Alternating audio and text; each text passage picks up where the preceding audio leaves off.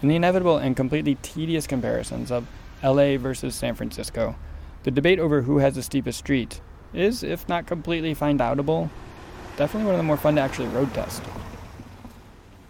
And even though Echo Park's Baxter Street is not the steepest street in either city, that's been proven, it comes close. And it does have one very remarkable part the top. Baxter's remarkable because it's not just steep one way. Driving up from Alessandro to Alvarado is a bit nail bitery, especially if you're driving a stick. But at the top is where it goes from city street to amusement park. Because for a good five seconds, while you're cresting the hill and before you hit the equally steep descent down to Lakeshore Avenue, you literally cannot see the road you're driving on.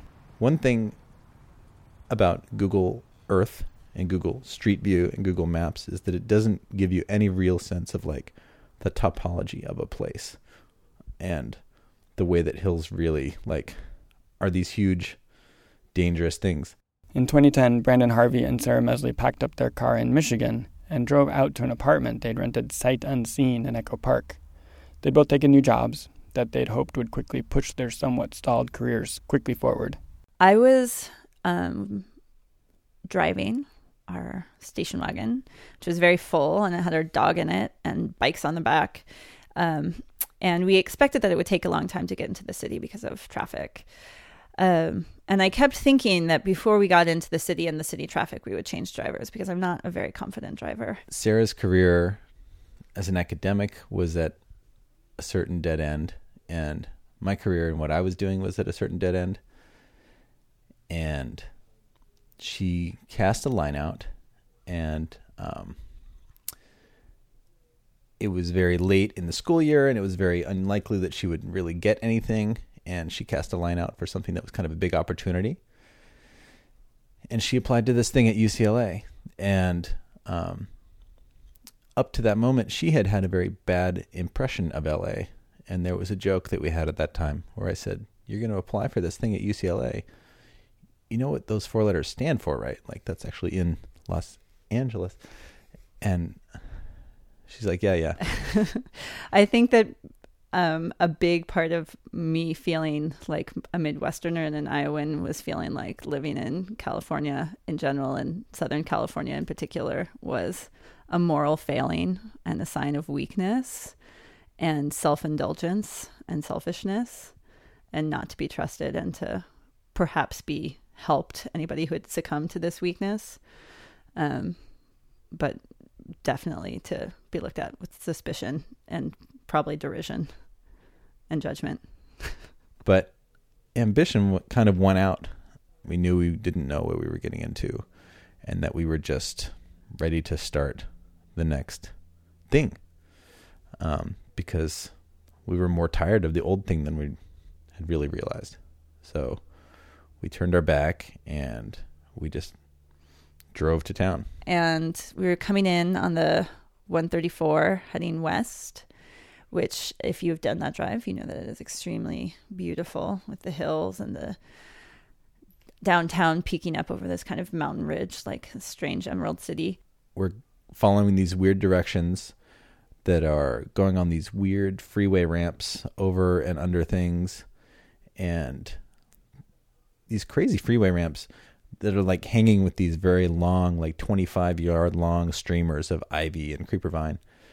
Um, and things are just different and lush and strange. And we're going down these hills and up these hills, and then suddenly we make a left turn and we're going up Baxter Avenue. Baxter Street was one of the first streets committed to map in Los Angeles. There was a map drawn in 1884, and it shows Baxter as this wide main street on a grid of wide main streets that really just divided up the land into rectangles for the new families who now owned it. The maps show a few curly lines around the intersection of Baxter and Alvarado. A couple hills, maybe. So we turned, and all of a sudden, we turned onto this road, and just like the road rose up in front of me, and there was nothing there but cement. Suddenly, we're going what feels like straight up in our full, stuff to the brim kind of uh, station wagon and the car went and pitched up and was like way down in the back by this dog who was freaking out and these bicycles on the back. We're both kind of freaking out. And we're both kind of laughing at ourselves, freaking out. And We're like, this? This is what we get into? I actually said out loud, I'm from the Midwest. Um, which basically meant that I had no way to prepare in any way for this experience uh, upon which I was embarking.